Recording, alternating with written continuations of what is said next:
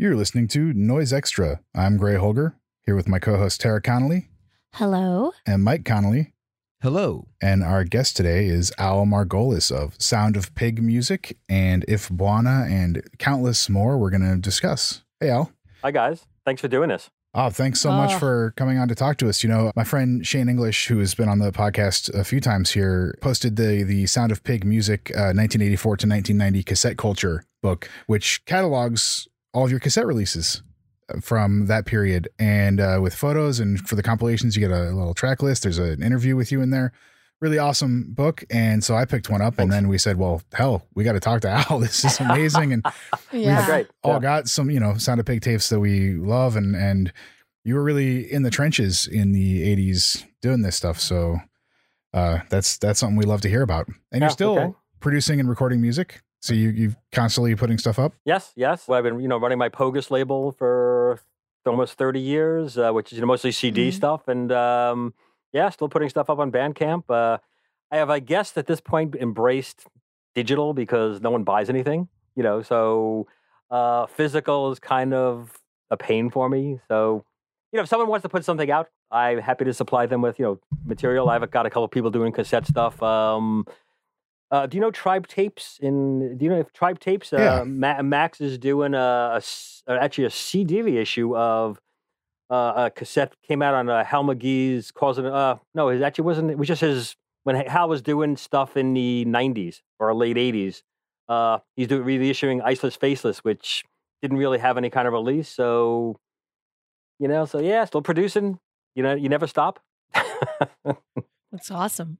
Heck yeah, that's great. And Hal's someone you worked with a lot back in the day, and I'm sure still are in contact with. How did you guys originally get in contact with each other back in the 80s? Uh, I, I'm, I believe I probably was in contact with them because uh, Hal, uh, Hal and Debbie were running Cause and Effect, and they had Viscera, and so you know back then it was, you know, I think people sometimes, well, you know, depending on your age, but you know, the internet's in a fucking amazing. I can curse, right? If, if need be, if I, well, you can, you As can edit much that as out, you so like. Yeah. Yeah, no, are. okay. This is okay. this is not a family uh Friendly show, so- Yeah. people, you know, forget that stuff was the mail and you had to read magazines. So uh, back then, it was the first magazine I probably saw his name in was an Op magazine, which was uh, out of Olympia, Washington. And uh, I probably, you know, there was a little cassette column there called uh, Castanets, and I probably ran across him there or some other zine.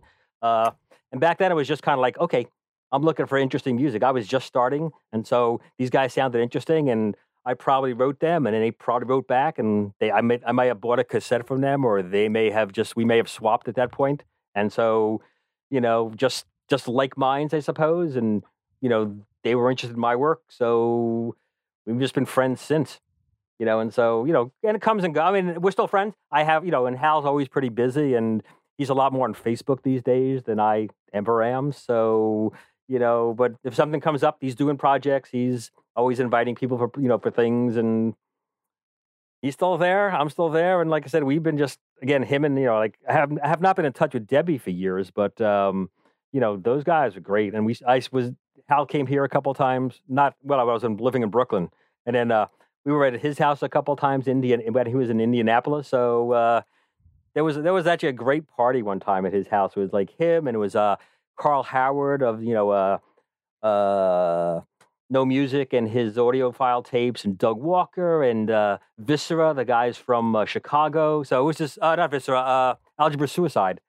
You know, you know if you know their stuff. So Yeah. uh, Manny Theiner was there from SSS tapes in From Pit- Pittsburgh. Pittsburgh. Oh yeah. Ah, you know, Manny always brings a chuckle. yeah, oh yeah. a- Anytime he's brought up on the podcast, Yes. somebody has has a good little laugh for sure, for I, sure. uh, I actually saw him. Uh, he's in. Where is he now? He's still in Pittsburgh. I saw him a couple times uh, in the last few years. We did some tours out there, and uh, Manny would show up, and you know he was still, you know, Manny. Oh yeah, absolutely. I love these regions colliding in Oh, one yeah. place. But I mean, back then, yeah, I think of Cause and Effect and Sound of Pig and Big Body Parts. Really, this cassette, you know, as the term, the cassette culture. Yeah. And you guys were really spearheading something really exciting at the time. how did you get to the point where you're reading a cassette column in a magazine and want to contact people for a label? Where where where was that planted for you pre starting Sound of Pig? Uh, probably. Well, you know, I was sort of. I was playing in a. I was playing in a, a rock band, and I was sort of interested in. Always sort of interested in Stranger Things. I remember in okay, now this is you know this starts dating. I remember in like 1970, 71, Circus magazine, and they'd have like Zappa and the Mothers, you know, like Weasels Rip My Flesh, and they're going, that looks like a really cool record. And so I started down that path, you know, ex- experimental rock type of stuff, and uh, you know, early '80s. Uh, there was there was uh, Soho News. There was uh, in New York City. There was uh, Grand Street, which, which where I picked up Op for the first time. And I think I heard about Op through like Soho News, which was you know, or uh, the New York Rocker, because the, the magazines would write about other magazines and stuff. So I think the first cassette or two I actually bought bought were uh, like Sub Pop stuff. Like there was some really interesting Sub Pop cassettes, and I still have those. Are great, man. There's some like fucking great stuff in that stuff. But you know, more like more you know rock stuff, but like pre hunting lodge bands on there, and Oh, yeah. uh, yeah. uh, so I just, you know, I just started reading this column, and he's, and I was kind of looking for out type of stuff, I suppose. And so all of a sudden, I was like, oh, this sounds really cool. So I wrote. To, so I think the first person I ever wrote to in terms of cassette people was uh, George Smith of Senseless Hate. Uh, they were a ba- uh, uh, label, and I mean, Senseless Hate was his project. I think that was the label name. They released early Smersh, and Okay. he had this really. The, so the label was like his project was really kind of pretty cool. And then um, his tapes would be like one side would be Smersh and experimental stuff, and the other side would be like total hardcore.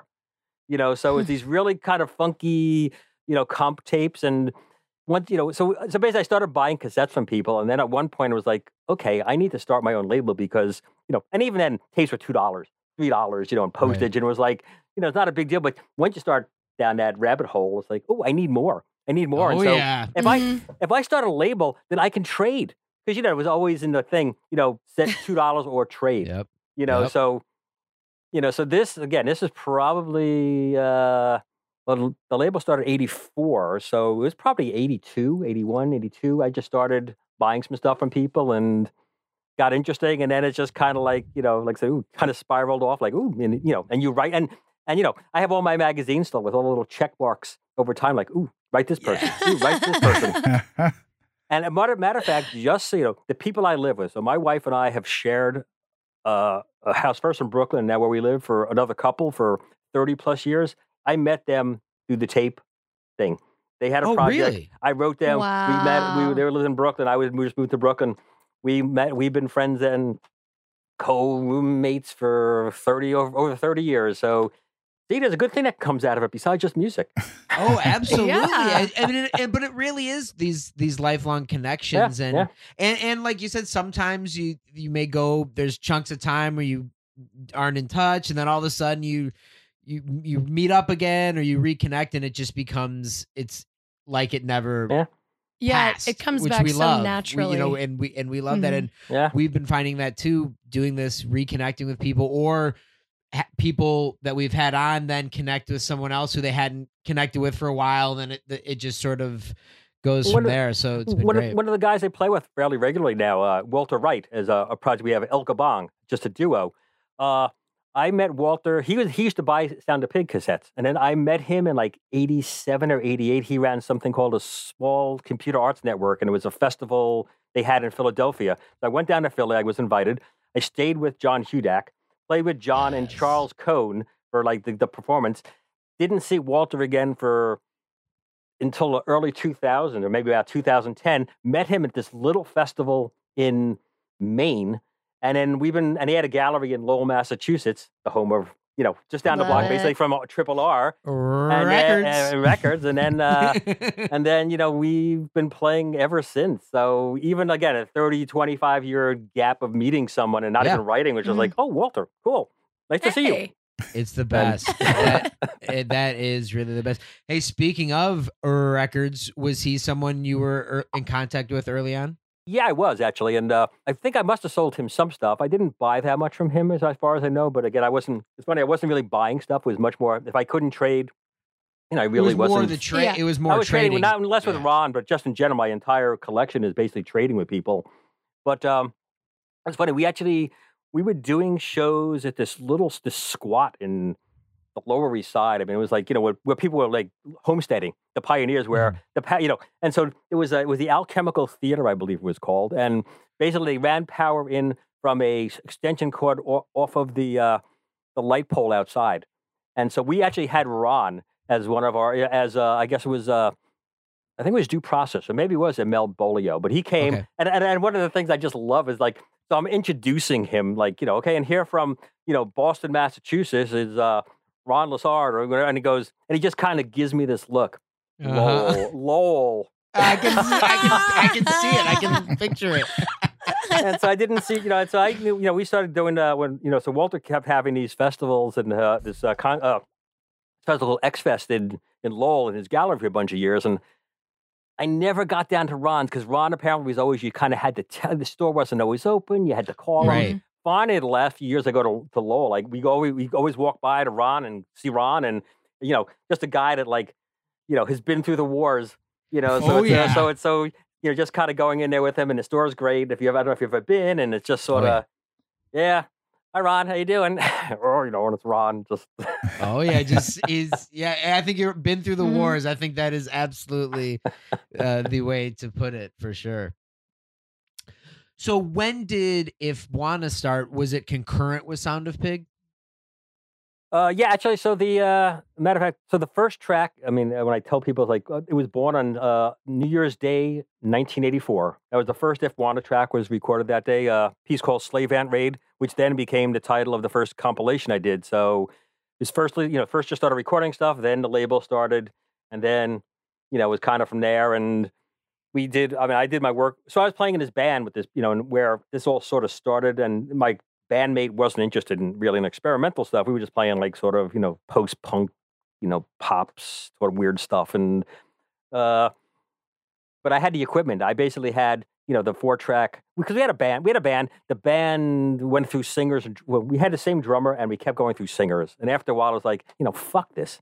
You know, so we bought. I bought a four track. We bought a drum machine. Uh, we bought a couple of synthesizers. Um, matter of fact, we have. I still still have my Moog Rogue, which we used for like the bass at first, and then we sort of we started recording like more again more pop type things, or just you know in songs as opposed to experimental stuff. But all the equipment was used to be in my house, and so one day was just kind of like, or again, basically, New Year's Day was like, oh, let's do something that I want to do, you know. And so on my little X15 Fostex, we started. I started, and it's which which also still is here somewhere and still works, uh, but but doesn't doesn't go into reverse or fast forward, but still works. And and Mhm. when I when I when I rip tapes for like you know to like digitize them, that's what I use. So you know, they Wow. build equipment to last, man. I'm telling you. It was different back then. So what were you, what other stuff were you using? I think of If Bwana as relatively I'm not sure what the word is primitive, especially back then. The the sound seemed very there. It didn't seem like there was a ton of equipment. I guess is what I'm.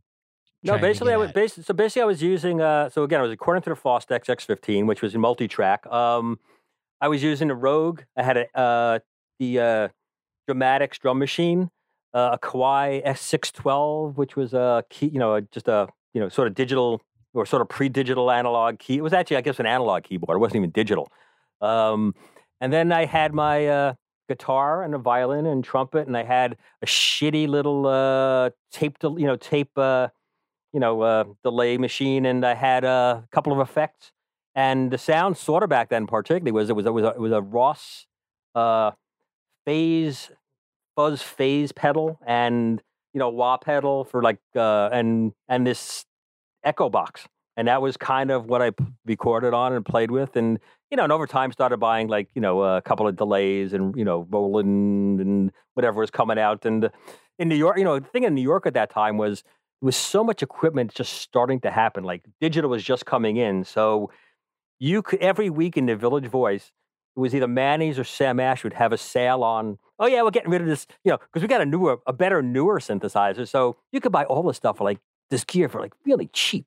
And I had like a, you know, for a long time I had my Korg uh, uh, sampler, and there was the little drum pads you could buy that were little with little chips in them. Things that people kill for now. That like my friend sold sold a lot of his gear for me at one point a few years ago, just because people wanted the chips from these drum machines. I mean, I think they were like Roland drum pads, and they were just these blue things, and you could hit them, and it had little sound cards. You you know little chunk them out, you chunk them back in, and yeah, so it was pretty primitive, and like you know it was it was fun, and you know sometimes the longer you go and the more stuff you use, it gets harder to make weirder sounds because you get so you get you get professional. well, you know, well you get proficient. You get proficient. How about that? And Right. Yes. That's not always a good thing. yes. Trick yourself into discovery. How did you go about uh, sort of f- figuring out how to make tapes and, and how did you start assembling tapes? Like what was the the basis for just doing it and what were your first steps in starting a cassette label? Well, like I said, you know, like I said, one day I was just like, oh, again, I need to, you know, make tapes because I want to trade with people. So the first thing, so I, I just started doing my own stuff, and then I, I put a call, and again, in those days, you know, and like now, you can put a call out, like, you know, I'm, you know, uh, I'm interested in doing cassette, and so probably an op magazine. I probably wrote some people, and I probably wrote to op and said, oh, I'm doing a cassette, or thinking of doing a cassette compilation. And people sent me stuff, and some was invitation, and you know, there was that moment in the beginning where, and this is probably, and probably this was key, was like, there was the moment was like, okay, you can go to a, you know, a, a cassette making plant and, you know, for a hundred, for a hundred cassettes was $200. And I'm thinking, you know, if I do this, these things, you know, I'm looking to trade them. I probably wasn't going to sell them. It was kind of like, you know, if I do this, I'm going to have two tapes and that's it. You know, so that was the day I said, okay, I'll just buy a couple of tape decks. And then I don't, you know, I don't even remember where I decided to get because uh, I look at my tapes and they were all those bulk tapes. So I must have started pretty early finding the bulk tape guys.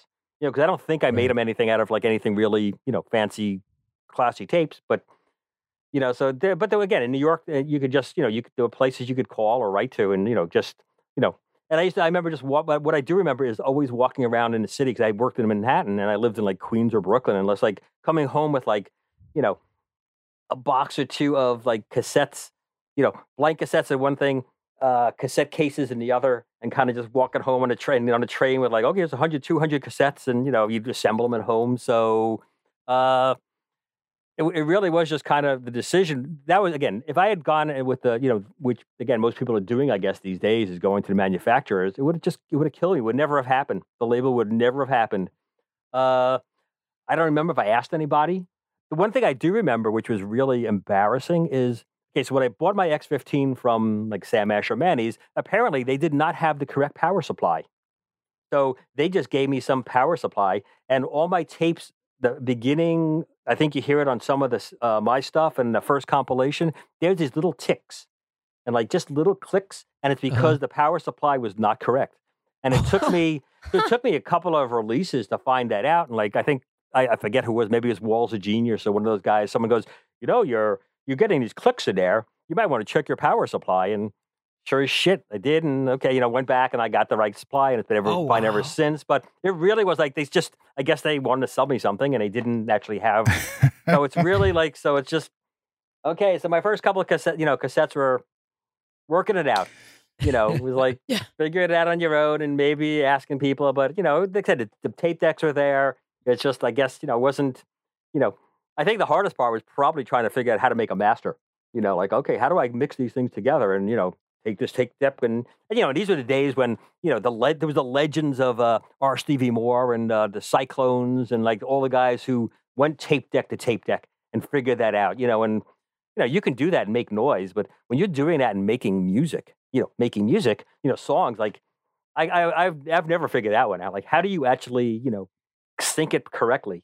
You know, like get your guitar with your drums and you know make a song where you're actually playing from two actual tape decks you know where there's that lag in there so it's amazing like what people did It really is. Uh, what were your steps? Because the the artwork of Sound of Pig is fairly Crappy? distinctive. you can say crappy what was? oh no way! I it's love, I love the way so the tapes aesthetic. look. But okay great right, thanks I've had I've had complaints and, No, and jokes not- over the years. So so what? You know, nowadays we've got printers and scanners and Photoshop and all this stuff. But 1984, what? making a tape cover? What was your process? Okay, well, first of all, that was the other thing I did. Is so, so basically, I did do it DIY in the sense of, I mean, we bought uh, early on. I bought a, a, a copy machine. I had like a Ricoh copy Amazing. machine, uh, black and you know, it was basically black and white. That's why everything was, you know, uh, you know, the copy machine black and white. That's why the paper was different colors. So each Mhm. tape would look a little differently, you know. And you tried to, keep, and, and for a long time, I tried to keep, you know, like the haters was always green, and this one was always this other one. So there was there Yeah. tended to be, you know, standard colors for each release that was there. But uh, it was just cut and paste. You know, it was uh, so I mean, again, I was no artist, so I was always very happy to ask. You know, if you wanted your cover and you want to send me the art, please do. I'd appreciate that. But if not, you know, it was just cutting crap out of magazines and uh, you know, just pasting them on there. And and the, and the early days, I used to do the uh, the cassette labels were, you know, again Xeroxed, cut, you know, shaved out the little section in the middle there by you know a little razor blade and taped and, and pasted them on. You know, so if you have really early, if you have ones with pasted on, you know, things not like the labels, you have the super duper early original, you know, ones, man. So you know, I'm not sure if it's worth anything more than that, other than my labor. but the copy machine again, the copy machine and the tape decks were just like really just you know running your own you know running your own studio that way in terms of manufacture, and then it was as, as many as you needed or didn't need. You know, as instead of And going you- getting a hundred, and you were dubbing tapes at work as well as at home. I was dubbing. I was like, you know, I'd have. I think it was two or three decks at one job, and then uh, at home there was two or three, and uh, you know, I'd be I would be sitting around my wife after work watching TV, and the tapes were dubbing in the other room, and like, and it'd be like, you know, if there was three decks, there was three different tapes going, and you know, and then I'd at the commercial on TV, you'd hear pop, pop, pop, and I'd run into the other room and like, you know, flip the tapes, and you know, I mean, I in the heyday, I mean, I, this is really, I, I guess, weirdly amazing. Like, I, I, I used to keep, you know, I keep records, and back in probably 85, 86, 87, I must have done 3,000 tapes a year.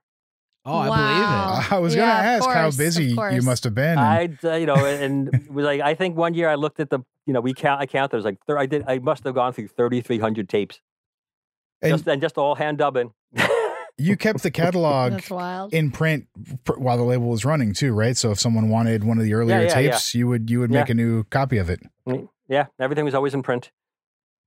I think the only, actually the only one that never actually the only one that wasn't was uh I forget what number it is off top. Oh, the, the Pete Children tape that was specific, and that was a specifically he wanted thirty or forty, and he you know he made the plastic case for that thing. So when that ran out, that Mhm. was done. But everything else, yeah, that stayed in print, and you know someday you can still get them sometimes. Actually just recently got that P Children tape after looking for it for years. So uh, oh, really? happy- That's a, that's a great one, man. That's, Yeah. that's a, Oh, they're they're really really cool project. And, and most labels these days, anything we do generally has a limit. We we we have a number that we're gonna do, and generally don't. If we're gonna do it again, it's a repress or whatever. Uh-huh. But it feels like back then, a lot of you guys were keeping it open ended. Do you recall the thinking behind that? Did you just you just always you're like, well, someone wants it, let's Yeah, why not? Why not have Yeah. them be able to get it?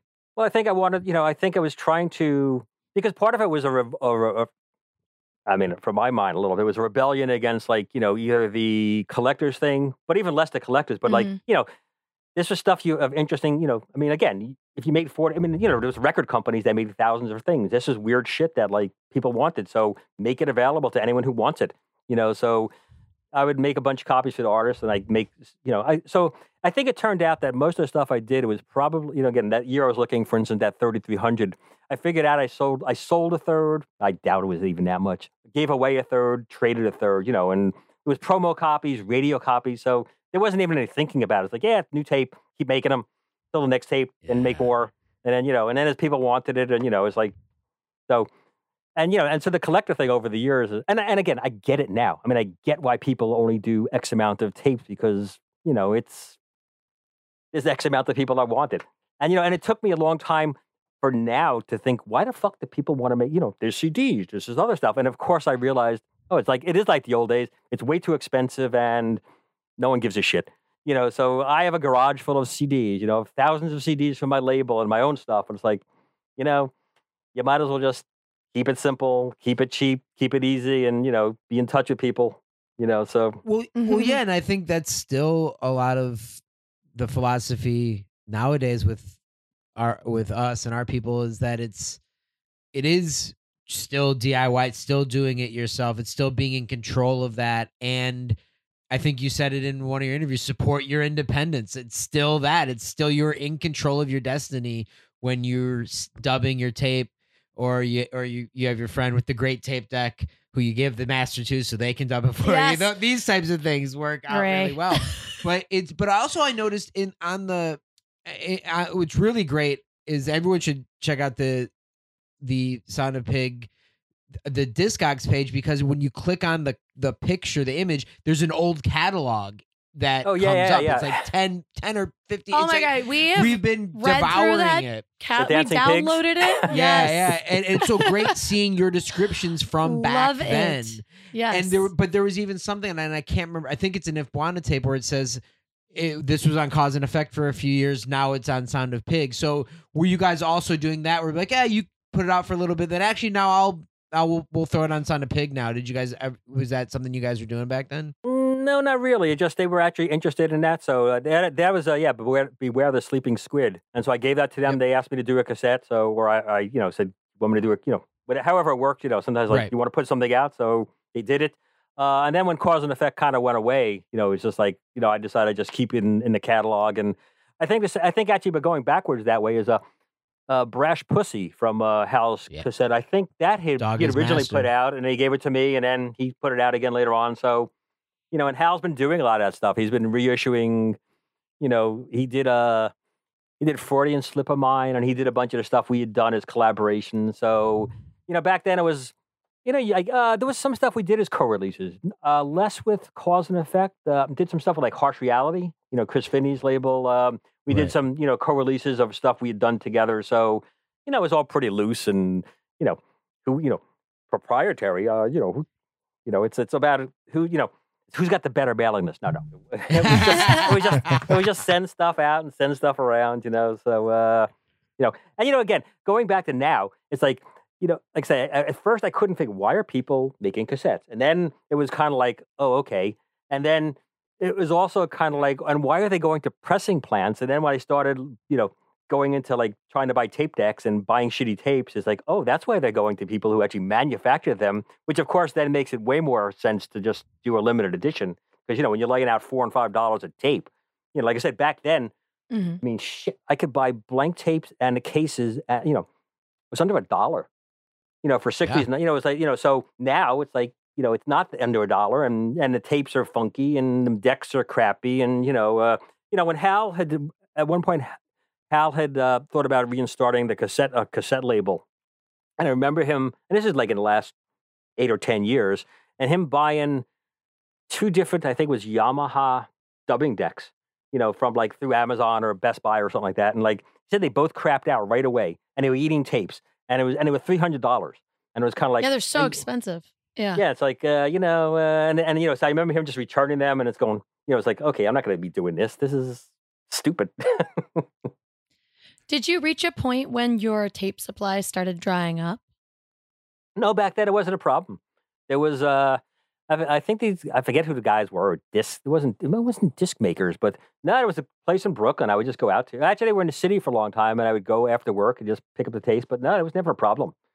You know, but this is going through uh, 89, 90, I guess, and then I stopped doing it. So I don't know what happened. And like I said, you know, uh, some of these guys are still in business. Um, you know, I guess they were always making tapes because supposedly uh, prisoners, jail, you know, that's how you know that's where the tape stuff is. Like that's where the business was for a long time. Where they, you know, the the ca- the cases with no t- uh, no screws, Yeah, clear cases, cases. no screws.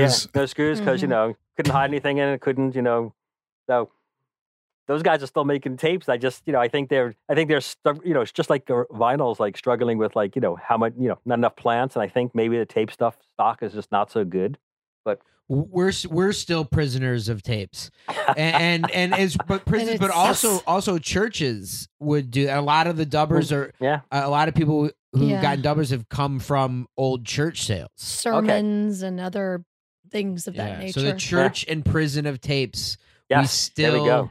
we're Love you. behind those bars still Yeah. on our knees A lot Any, meditation. anywhere you can get tapes, you know, it's like these days, it's anywhere you can get tapes, you know, it's like, you know, matter of fact, some of the stuff I was doing for people at one point was I was cannibalizing my, you know, because I have a bunch of stuff of just things I worked on and my own stuff, and like you know, it had been the tapes, and okay, this is like you know mixes from 15 years ago. These things are out as something else. I just started taking those tapes, and okay, well, you know, people want cassettes, and you know, these are the tapes my tape deck likes. So you just you know, people you know, hit them. You know, you know, IDM Theftable, right? I mean, uh, yeah. Yeah, you know, he's always looking for tapes and always, you know, making his label from things that he just finds. So anything he can find in any junk shop, any place.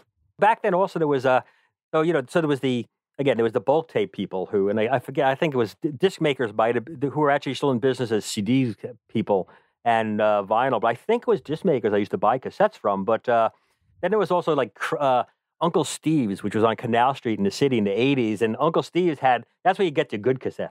So then you go down and I buy my, you know, to 20 boxes and 20, 30, uh, you know, Maxells or stuff like that, you know, the chrome.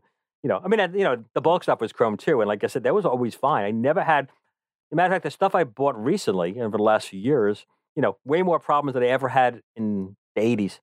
You know, I lost more tapes, but again, I'm not sure if it's the tapes, my deck, some combination of, you know. It was actually, so actually, uh, uh, because you'll appreciate this, of course. Um, I was in Riga on tour a few years ago, and I popped in and and going to play a gig there. And I, as a part of festival, I popped in some record shop because I'm you know, walking around town, and the guy who's running the shop uh, says, "Oh, I'm going to be at the show later. Nice to you know, very nice to meet you." And I have a little tape label. His label was he had these tapes from like the 70s.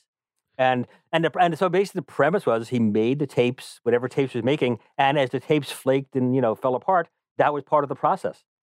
Right. You know, so oh, when, you know, so the music Yeah. kind of distorted and deteriorated, and I, I just loved it. Mhm. It was like I had such a great time. You know, him- him telling me that that was like, oh, yeah. I love that. And that's unfound something we- sound. Or Th- that's something we talked to Jeph Jerman about as well. Mhm. Just that great thing. Even when the tape disintegrates, there's still it's still there. And there's that is just part of the the the beast of the of the tape. It's- Yeah, the tape part of it. disintegrating is so much better than a CDR disin- disintegrating. Yeah, yeah, and skipping. Yeah, I'll take a worn flaking. worn tape for sure. well, that's the other thing. I can never, you know, of all the of all the technologies, I can never stand the thought of CDRs. You know, and as a release or anything like that, it's just like Yeah. you know, it's just like no, no. You know, that's why I've gone like you know digitally partially. Is like I don't want to do CDRs and and and you know. I got tapes in the house, 30, 40 years old, that'll, you know, lasted a lot longer than any CDRs ever lasted. So, Oh, uh, and you can play them, Mhm. you know, and as long as, you know, tape deck doesn't eat them, they sound good. And the CDR, I bet I had a CDR one time. Oh, I, this is a this was a DIY CDR though. From I had a CDR from Chris Phinney was doing a project, uh, Tape Germ. It was like people would send uh, some tracks and you'd you'd kind of choose them and mix them and send it back to Chris. So at one point he sent you know you'd get a master and you know you get your a couple copies and I didn't look at this one in my old car. I didn't look at this copy. I I take the CDR, hadn't listened to it, stuck it in the you know CD player, and like two seconds later the thing pops out and it's clear. It like the- ate off. all, the- it ate all the flake and the, my car radio and CD player was trashed ever since. Ever ever since it was like you know once in a while it would play. Sometimes the speaker would play. Sometimes the flakes would still come out. I was sitting there throwing pieces of paper in there. Can I get this shit out? So be careful if you ever put in a CD on your car stereo. Look at it first. wow. but th- one thing that's I think so great about Sound of Pig is the wide range of artists you work with. Mhm. Everyone from haters to you know working with a lot of like some of the X-ray pop. X-ray pop, and then some of the UK guys like Grey Wolves and and and Ramleh and Broken Flag. It- we always talk about the time before a lot of the lines were drawn or bo- or you know just things were boxed genre. in. Yeah, yeah. It was more Yeah. this open idea of underground sounds. Were you just always interested in a wide range of sound? Well, that's how you know. I mean, so that's that's what I kind of came into with the fact that there was this wide range. Like, like I said, you know, Senseless Hate had you know Smersh on one side and Hardcore on the other, and so a lot of the comps really were like that. And so that was sort of what I, you know, the the teething, and particularly for particularly the compilations that I did, you know, early ones. Those were all sort of all kinds of mixes, and you know, I guess over time I did end up more noisy, a little more you know, in the same type of thing. But yeah, it's like, you know, if it interested me, that's what I wanted. It wasn't like, I wasn't like, I'm only doing industrial, I'm only doing this. It was like, if I liked your tape, whether it's you sent me something or I heard you and I wrote you, you know, if I wanted it, you know, I do it. So it didn't really make a difference, but you know, but it did it did harden up over time. You know, even for Sound of Pig, I suppose a little bit. But you know, it's like it just, it just became so much stuff out there. You know, but my my, my some of my favorite early shit is the stuff that's just so indefinable, indescribable. You know, uh, Girls on Fire. You you know, uh, you know, X-ray pop, and you know, just such just such weird buckets. People who couldn't play at all because I you know I I had taken guitar lessons. I played guitar. I played in the band. I was semi competent, you know, and stuff. And there were people who would just make, and that was the best part. Like you could put out shit from people who were just incompetent, you know.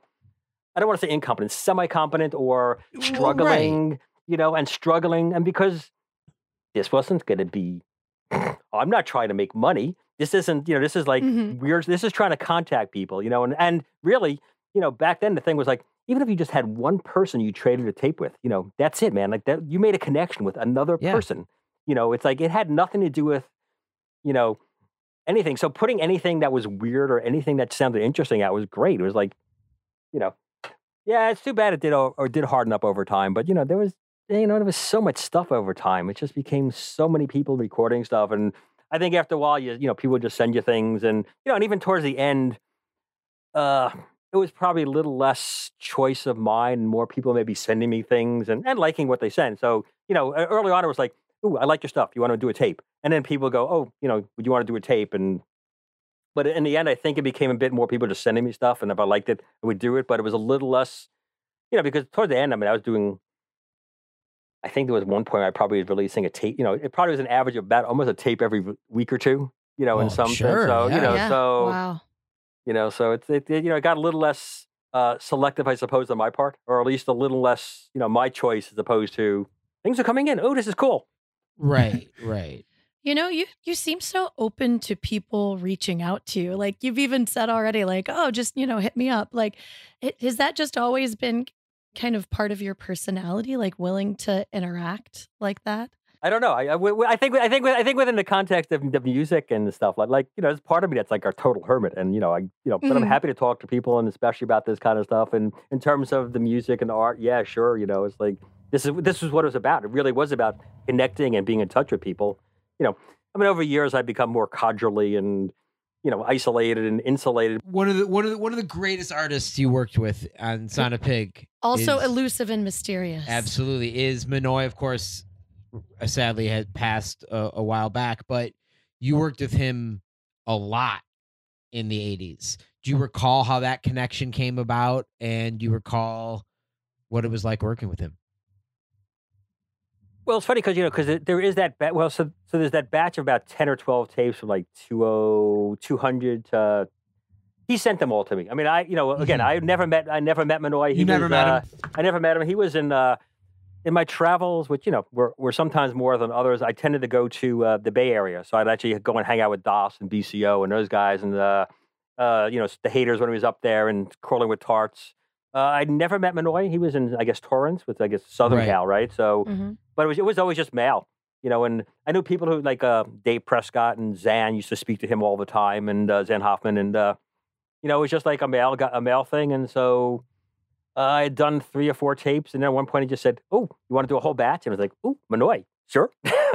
oh, so you did those all in one batch? Well, yeah, that, that, that, yeah, that last guy, he just sent me that whole thing. Yeah, it's yeah, like he said, you want to do a whole so bunch cool. of things, and so he just sent me. So I'd done before that. It had been like uh, uh, pretty young Negro Man and Johnny Switchblade. So it would have been occasional other tapes with the, either his stuff or collaborations of him with others. But yeah, at one point he just said, "Do you want to do like the whole batch, this whole batch?" And I said, "Sure." You know, and and actually, it's funny because of of all the sound, I it's probably not my only favorite tape, but one of my favorite SOP tapes is the is Space Shot which is uh, Dave Prescott and Minoy. And that's just like this great, great tape of just Minoy, you know, with his Minoy is because then it's just him basically speaking and like just telling this this these stories from I think it was from some uh, almost like uh, psychological book or psychiatry, you know, just psychiatric uh, case studies, and he's just being Minoy speaking, and Dave's got his really sparse synthesizer electronics should just kind of go in the background. If you, I don't know if you've heard that one, but that's a that's one of my favorites. So Minoy has made it to my top ten on Sound of Pig. that's awesome. Yeah. So around 1990, you started Pogus. Is that correct? Is that about the year? Yeah, yeah, 89 or so. What was the thought behind the change of direction? The cassette thing was sort of, for my end, was sort of winding down. And even the whole sort of cassette network at that point felt like it was petering out. Everybody who had, you know, was either doing other things or it just seemed to be hitting a dry spell. The magazines were kind of going away. And, you know, and the radio, who never liked cassettes back then anyway, were, weren't doing much. So, but I had been friends, become friends with Dave Prescott. And, uh, you know, we played together. He did a bunch of cassettes for Sound of Pig. Um, I would do his radio show a lot up in Boston, and uh, both of our interests. I, my interest, I started getting really into contemporary classical stuff, and like you know, you know just Stockhausen and Xenakis, the whole crew of stuff. And at that time, it was sort of the transition between um, CDs and records, and you know, Luigi Nono had died, and Morton Feldman had died, and all the people I was really interested in, and of course the music was starting to come out on CD. They'd been they've been ignored for years as a release of anything, no records, nothing. And so, kind of part of it was kind of like Dave and I were going.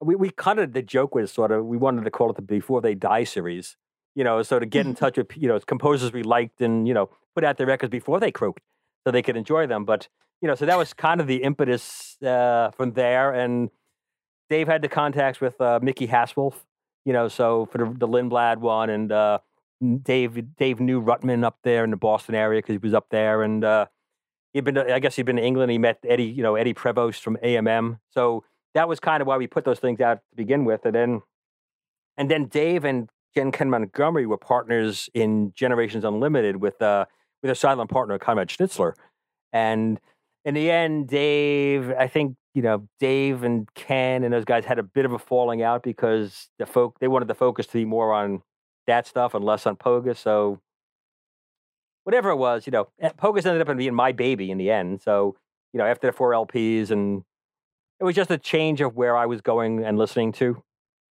musically.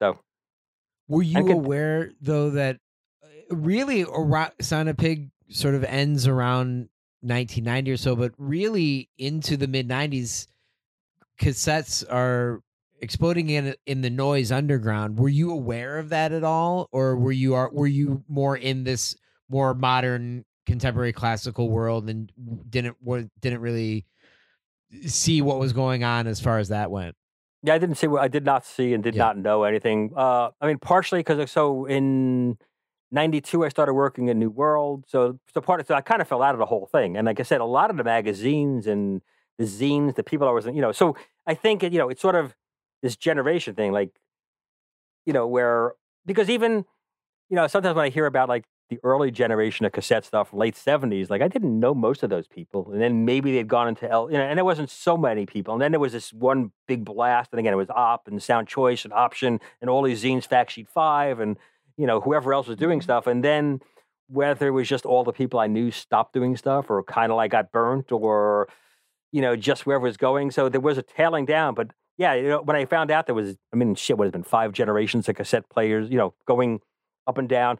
And matter of fact, Ken, Jen Ken was telling me one time, he, I think it was in the late 90s, he had gone to like give some talk and like maybe do a show in Buffalo at the university up there. And it was like, and he met somebody, uh, some, I think it was a woman who was doing something about cassettes. And like they, it sounded like they were talking at cross purposes. She didn't know anyone he was talking about and he didn't know anyone she was talking about. And because there wasn't the web at that point, or was very little, mm-hmm. you know, this information wasn't there. So you know, so uh, and then all of a sudden it's like you know, there's, you know, mid early two thousands, mid two thousands. There's the the people who know you know the young people who know about cassettes and like you know the 80s and the 90s and so you know you know that's what's really interesting like okay all these people all of a sudden like who are these people? Like these 20 somethings getting in touch with me. You know, I love this. It's like, holy shit. Like, you know, because, you know, 40s and 50s, or people my age, they have no clue. You know, unless they're in, they, unless they were in it, they got no clue what was that about. And so, you know, so, you know, so again, the cassettes are just a way of, you know, an easy way of being in touch and selling your music or, you know, getting your music and taking it to shows and getting gigs and stuff like that. But, but yeah, it was, I think the real, unless you were really paying attention, I think there was like sort of, you know, because the whole noise thing sort of passed by and it was a whole other, you know, thing. So, but again, I think there's been three or four generations, you know, iterations of cassettes. And so, you know, oh, yeah, course, definitely. for, and for us, you know, it was so much discovering the Triple R catalog. That was our our generation's. It starts that that was our generation Sound of Pig catalog. It was the, here's the Triple R catalog, blind catalog, and, and there was no description, so Yeah. you just had to go by the names. And it was that's how we all started between that and then and the Merzbow Masonna CDs on relapse. g- The, the, that was our the end of the '90s is Yeah. then when when our generation discovered all this, and then you know really is has continued on from there. Of course, there's always yeah, and it but it transitioned to like the online forums and message boards and things Mhm, yeah, yeah. after that. But but initially it was all again the ca- underground yeah, catalogs. Yeah, it was when we got in right at the end of yeah. catalogs, get, getting the mail order catalog, the dawn of the internet when blindly sending money somewhere, Yeah, yeah. so, hoping for mail back. yeah, so well, we was always, well, that was always the case anyway. Even though it was an Yeah. envelope in there, it didn't mean like you were getting anything back. So you know, Right. it was always you know, Yeah, with the mail. yeah. mail. Al, it seems like the zines of the time were very important and influential in you starting the label and getting in touch. But uh, you know, some of the artists on the label, like GX and Minoy, were very involved in the mail art scene. Was that something that you partook in at all, or was that more tertiary? Uh, it would be more tertiary. I mean, you know, I guess once you send stuff in the mail, you're participating in mail art. But no, I wasn't part of. I mean, again, you know, just you do flyers, you do stuff, and but and I love that. I have I have I have a major collection of things. Just well, you know, if you guys ever get out here at some point, I should like show you. Like, I have like I've been archiving stuff, and like I have boxes. I have, I think I got it down to three boxes. I used to have five boxes of just stuff, and I think I must have thrown shit out in the past w- during moves and stuff. But I have, you know, BCO flyers, some Annoy flyers, and all kinds of stuff. So the mail art, and so I mean, that's such an amazing scene, man. It was like so, you know, and it was just, it was just part of it. It was like you were part of it by just being a cassette person because you were using the mail, and depending on what you sent, and you know, some people wanted, you know, participate in this mail. So yeah, uh, some people wanted stuff. Send me your stamper, and we'll, and I'll make, you know, you know, I don't know if you know, was it the person named Ryosuke Cohen, uh, Japanese, and I, I never even knew if it was a man or a woman, but the person did these beautiful things on Japanese like rice paper, and you would send your sticker or like or your stamper. You know, so I had a sound of pig stamper, stamp it, send it to them. They would put it, and you'd get these beautiful in the mail. This just folded up Japanese rice paper with all these colorful stamps, and like from all these other people of just you know who had done their stampers, and so it was just you just got stuff. So you were contrib- you were in mail art whether you wanted to be or not. It's just some people were certainly more into it, and you know that was their, one of their focuses. and and you even discuss the yeah you you probably had some stuff that maybe you gotten rid of throughout the years it goes away You no we've heard from people who were deeply involved in mail order and tape trading back then who are say oh i you know i'll get tons of tapes from mb and i probably dubbed over some of those tapes and we're sitting here like Yeah, oh, like like getting we, we, we want to just like Ugh. we can't believe we're, we're pulling our hair out thinking but back then it, it just that thought it was just a different it was this this constant motion it was semi precious. Uh, Right. Still, I never, I, I've, I've never dubbed over any, you know, tape I've gotten from somebody in trade or anything. good, So, you know, yeah. so those were all, you know, uh, you know, I've dubbed over my shit. That I mean, not my, you know, If Bwana stuff, but you know, things that I've, you know, that are extra tapes or other Right, crap. But no, right, no, right. no. Any Mhm. those are all, you know, because those are people's things. Those Yeah. are archived. Those are things you, again, they were precious, valued not for the money. Is like, okay, here's the stuff. I mean, you know, and and and, I mean, that's the most amazing thing is like nobody could possibly have the same collection. That's the most of it. No one, yes everyone, we think we think no about that all the time You can't be a completionist. it's almost No, it's impossible to impossible. be yeah yeah because That's awesome. the I love different that. variations the different one-offs that yeah. just someone sent that never got put out Mm-hmm. or whatever for whatever reason And then the And people with the stuff, and with that. the stuff, with the stuff now, like I go to like on tour sometimes, and I'll go to somebody's house, who, you know, and, and a lot of times I'm playing with, you know, either people putting on shows or just playing with, and you know, they tend to be younger, and it's like you go look at their tape collection and go, who the fuck are these people?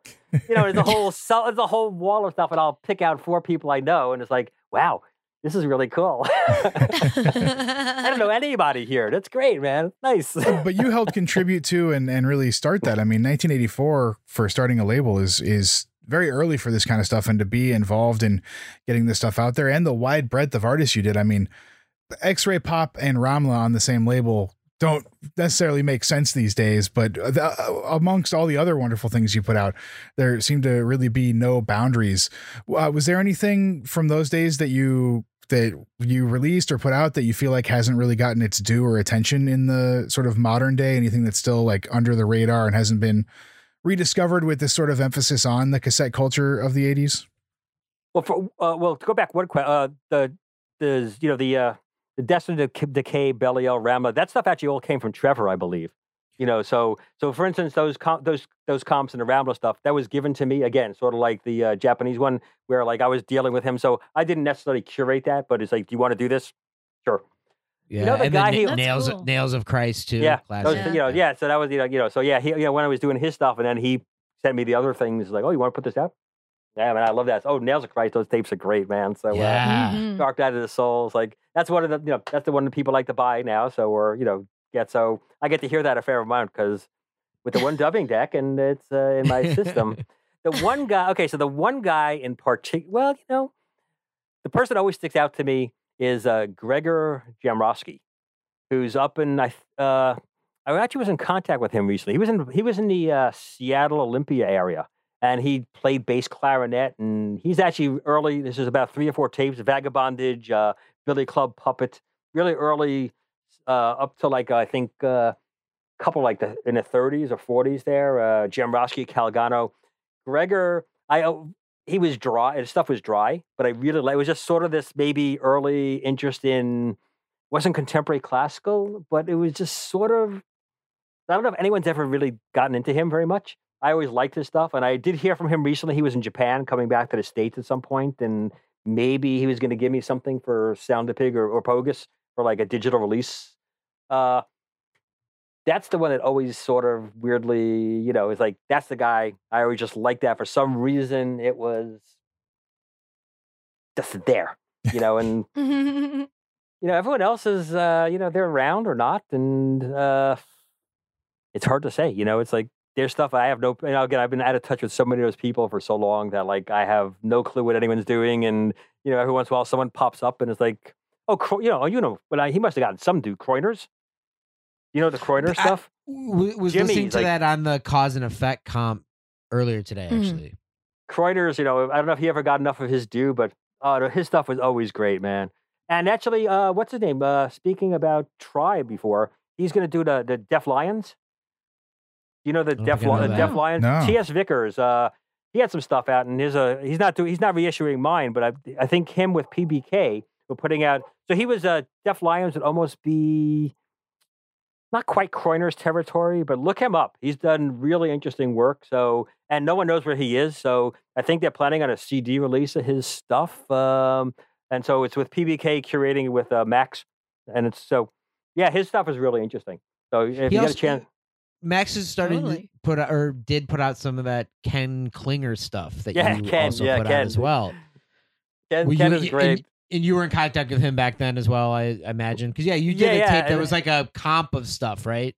Yeah, he put a comp of his like uh like the best of Ken Klinger stuff, and uh, I think there was two tapes. There was that, and you know, the tapes, the brain's going. There was two. There was two. There was the Ken Klinger one, and there was another uh project he had. They were like right next to each other in the catalog there. So, uh, yeah, I've actually been in touch with Ken a couple times. He was in. I think he's still in Pittsburgh or in that area, but he had contacted me a few years ago at one point. So, uh, yeah, Ken, you know, there was that one track in particular that like was always such a great. I don't know if you ever heard that one. It, I forget what it's called, but it just Betsy. You know, it's it's a little. It's one of his talking things, and it's about the girl who got her French horn or a tuba and played music, and you know, people hated it, and it was like, oh, perfect. And so it was just a, it was a, it was like a perfect story of like you know, or people couldn't tell that like she didn't know what she was doing, and it was the perfect way to like start radio shows. If you're doing a radio show, like yeah, that's that's that explains That's it all. Great. yeah. Uh, if, I can, if I can figure out what the name of it, I'll try to send you the link or something. But like, you know, but yeah, I was just looking at Max's, you know, uh, you know, uh, Bandcamp site the other day. Going, oh yeah, he's releasing all this Ken Klinger stuff. Cool. Because Ken, if you ever get CDR, somebody sent me a bunch of Ken's CDRs. A friend of mine, I was getting rid of it, and be careful if you put those in your car radio. Those might, those look like they might be the same kind of thing that's going to fall Yeah. apart there. So So this uh this cassette culture sound of pig music 84 to 90 book is fantastic. It's it's such a nice way to be able to see an archive of the history of a label. It's one of those things we actually don't get a, a picture of too often. Uh, how did this all come about? I know uh, Will Cameron put this together. Yeah, so I knew Will through uh, Deep Listening. I worked for a number of years for Pauline Oliveros and Deep Listening, and I met Will through there. And then Will was apparently working for he did some stuff with Angus MacLise or he released some of Angus's stuff, and he's sort of an archival kind of guy, and he want and he's been into like cassette stuff, and so he wanted to he was he wanted to be into publishing, and he was into cassettes, and so he wanted to put this together, and he came up one day, and you know, and the original, and a matter of fact, the original the original version of thing was going to be really great. I mean, this is really nice. He was going to be. uh oh the four color i forget what the process is but it was like almost like hand like you know you know hand printed four color shit and so mm-hmm. it was really looking beautiful and then it got to be too much work and so uh, will approached me we decided to do it. I mean he took all the sop covers he went and he scanned them he made the copies. You know it's it's another one of those labors of love of uh and putting them together and gluing the whole stuff. That feeling of satisfaction when you assemble the tapes you you make the covers you cut it out you dub the tapes and you put it all together yes. and you got a stack of them there i mean you must have been addicted to that doing 301 releases oh, yes. over this period that was, that was so much fun man like and it was just like the production as a matter of fact i had a it was funny i had the one the job where i used to dub stuff out and it was a, it was a it was a textile business so the guy made the business was pillowcase made pillow protectors. It wasn't pillowcases. It was the mm. stuff. So so it was a kind of business that was going out, and it was kind of slow.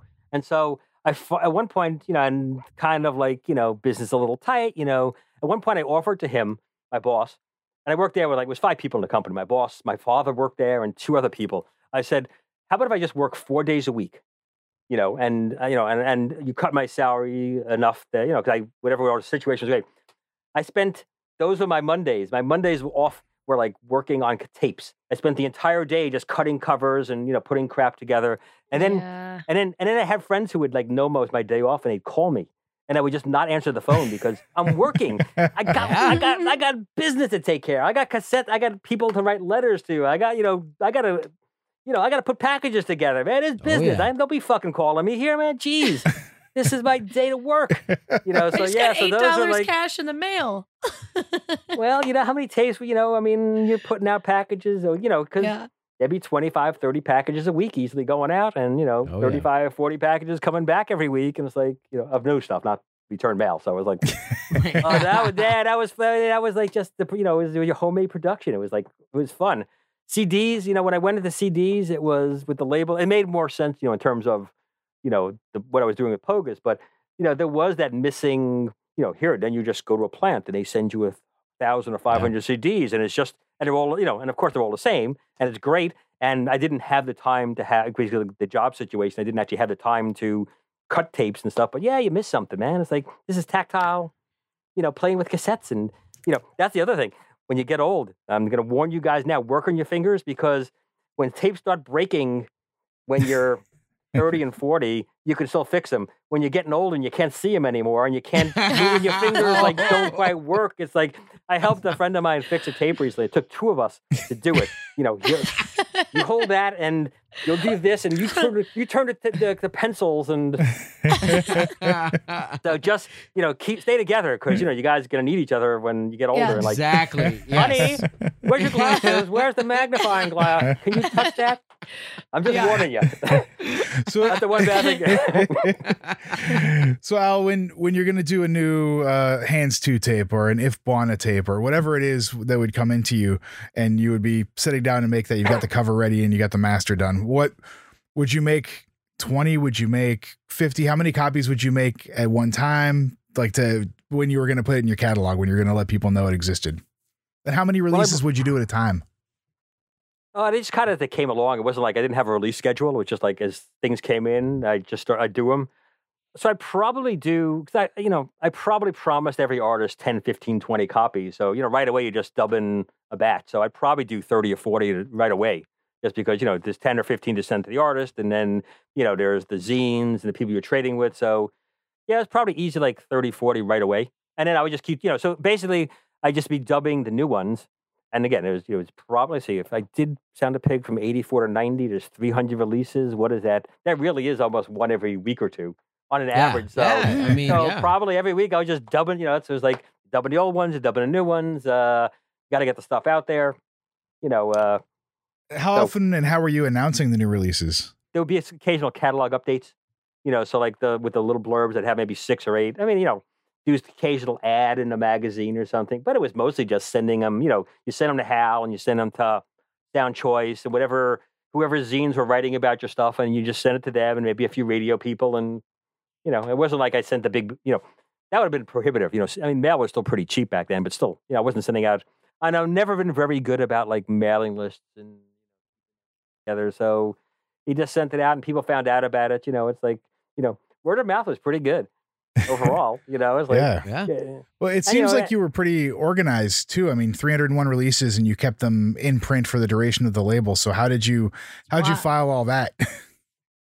I still got my I have a file cabinet with just you know all the covers are in there, and it's like you know it's three file cabinet with three drawers full of that stuff, and um, I must I you know I uh, I just had a box of the cassette masters, and they were just there, and uh, you know you know there was an apartment and there was space, and you just had the cassettes, and you know little there there- there's some of those great plastic containers with like 30 cassettes, and you know you can get there's 10 of them. I mean I still have the cassette masters there, and I have the digital masters that I made of whichever ones I I transferred and you know, you just did them. And, you know, and as and as thing new ones came out, you kind of wound down doing the old one unless someone wanted them.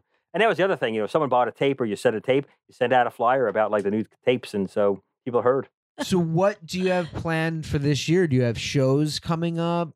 What's your what now that things are opening back up ish, as I like to say?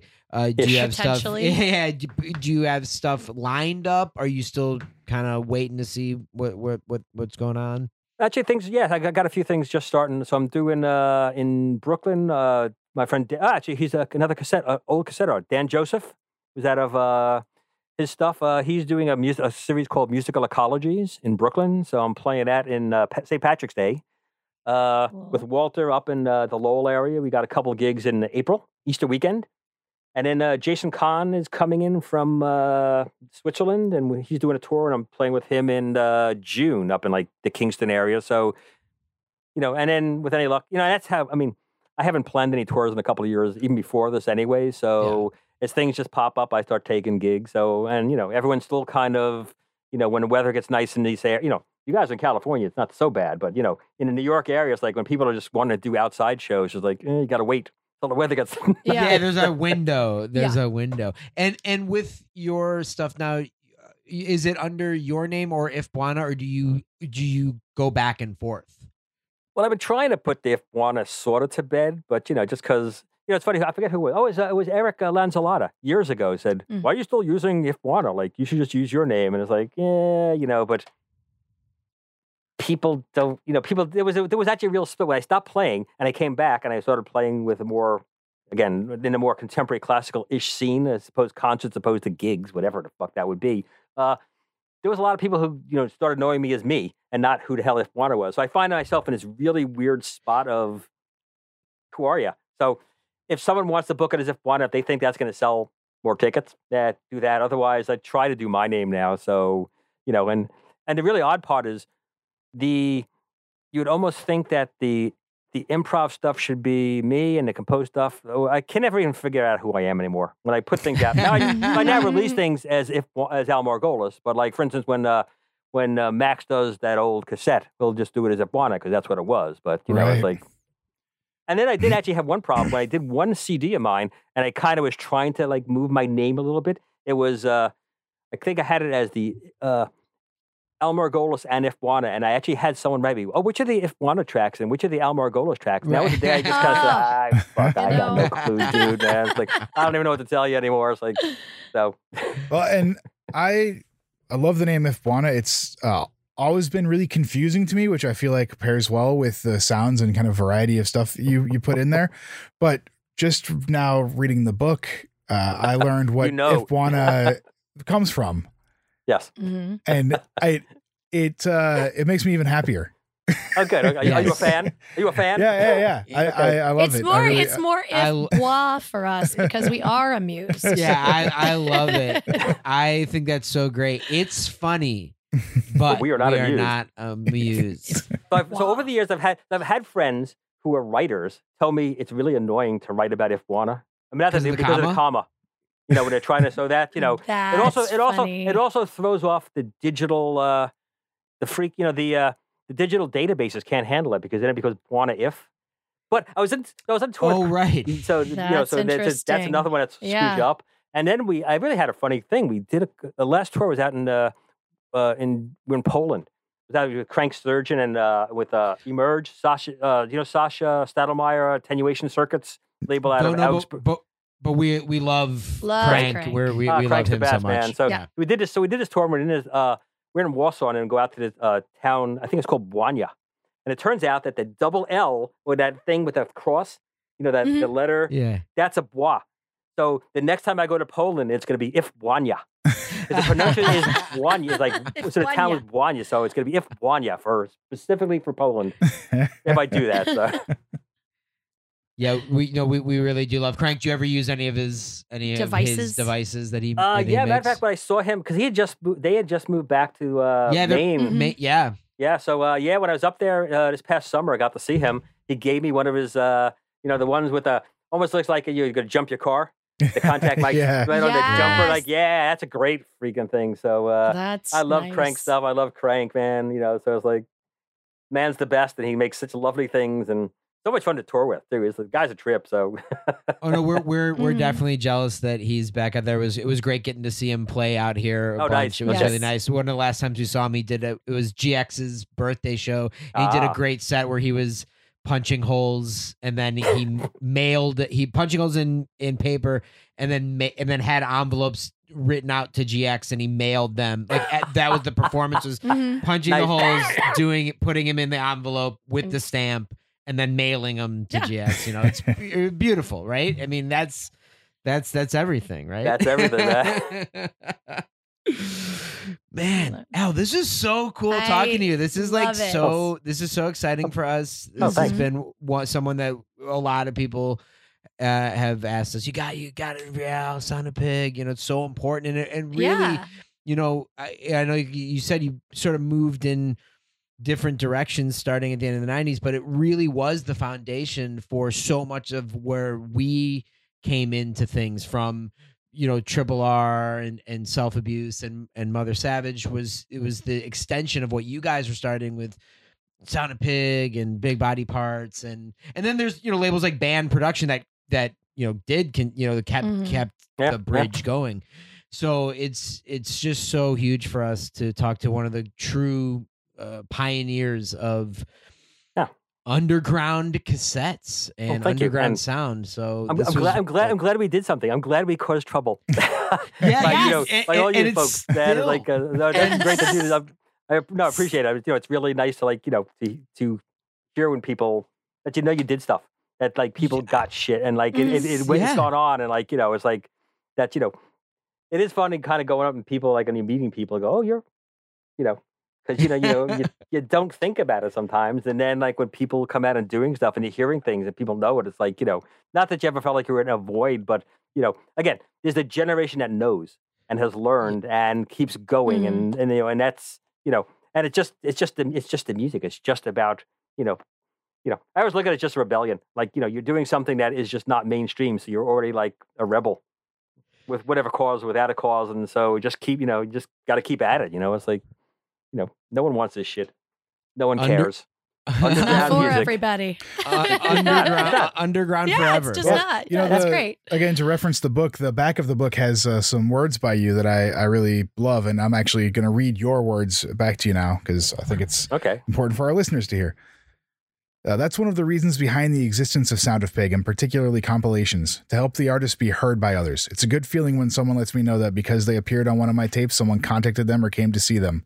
If that happens, I've been successful. And uh, you've been very successful, Al. We Yeah. really, Well- really appreciate it. well, Yes. well, thank you guys man i really appreciate that so it's good it's always lovely to hear and so thanks and glad glad we could do the show glad we hooked up you know and uh, Heck yeah. Absolutely. Maybe, maybe, maybe someday in the future we'll we'll we'll get to sit down in person and hang out and listen Oh, to that'd be tapes great. and, and, That'd and be do it great. again. And I'm glad you're still getting into trouble. It's great. Heck We're- yeah! We're, tr- trying. trying. And I, I keep the trouble going. I like that. Yes. So, awesome. Thank you so much, Al. This is this is amazing. Yes. well, thank you guys as well. Uh, really pleasure to do this show. Pleasure to meet you. You've been listening to Noise Extra. Noise Extra is brought to you by Chondritic Sound, a home to noise artists for over 17 years, by Verdant Weapons, maker of quality contact microphones and noise devices, and by our Patreon supporters. You can find our Patreon at patreon.com slash noiseextra, and your support really helps. You can find us on Instagram at Noise Extra, on the web at noiseextra.com, one E in those, and on Twitter at Noise Extra, with three A's at the end. Thank you for listening to us and to Noise.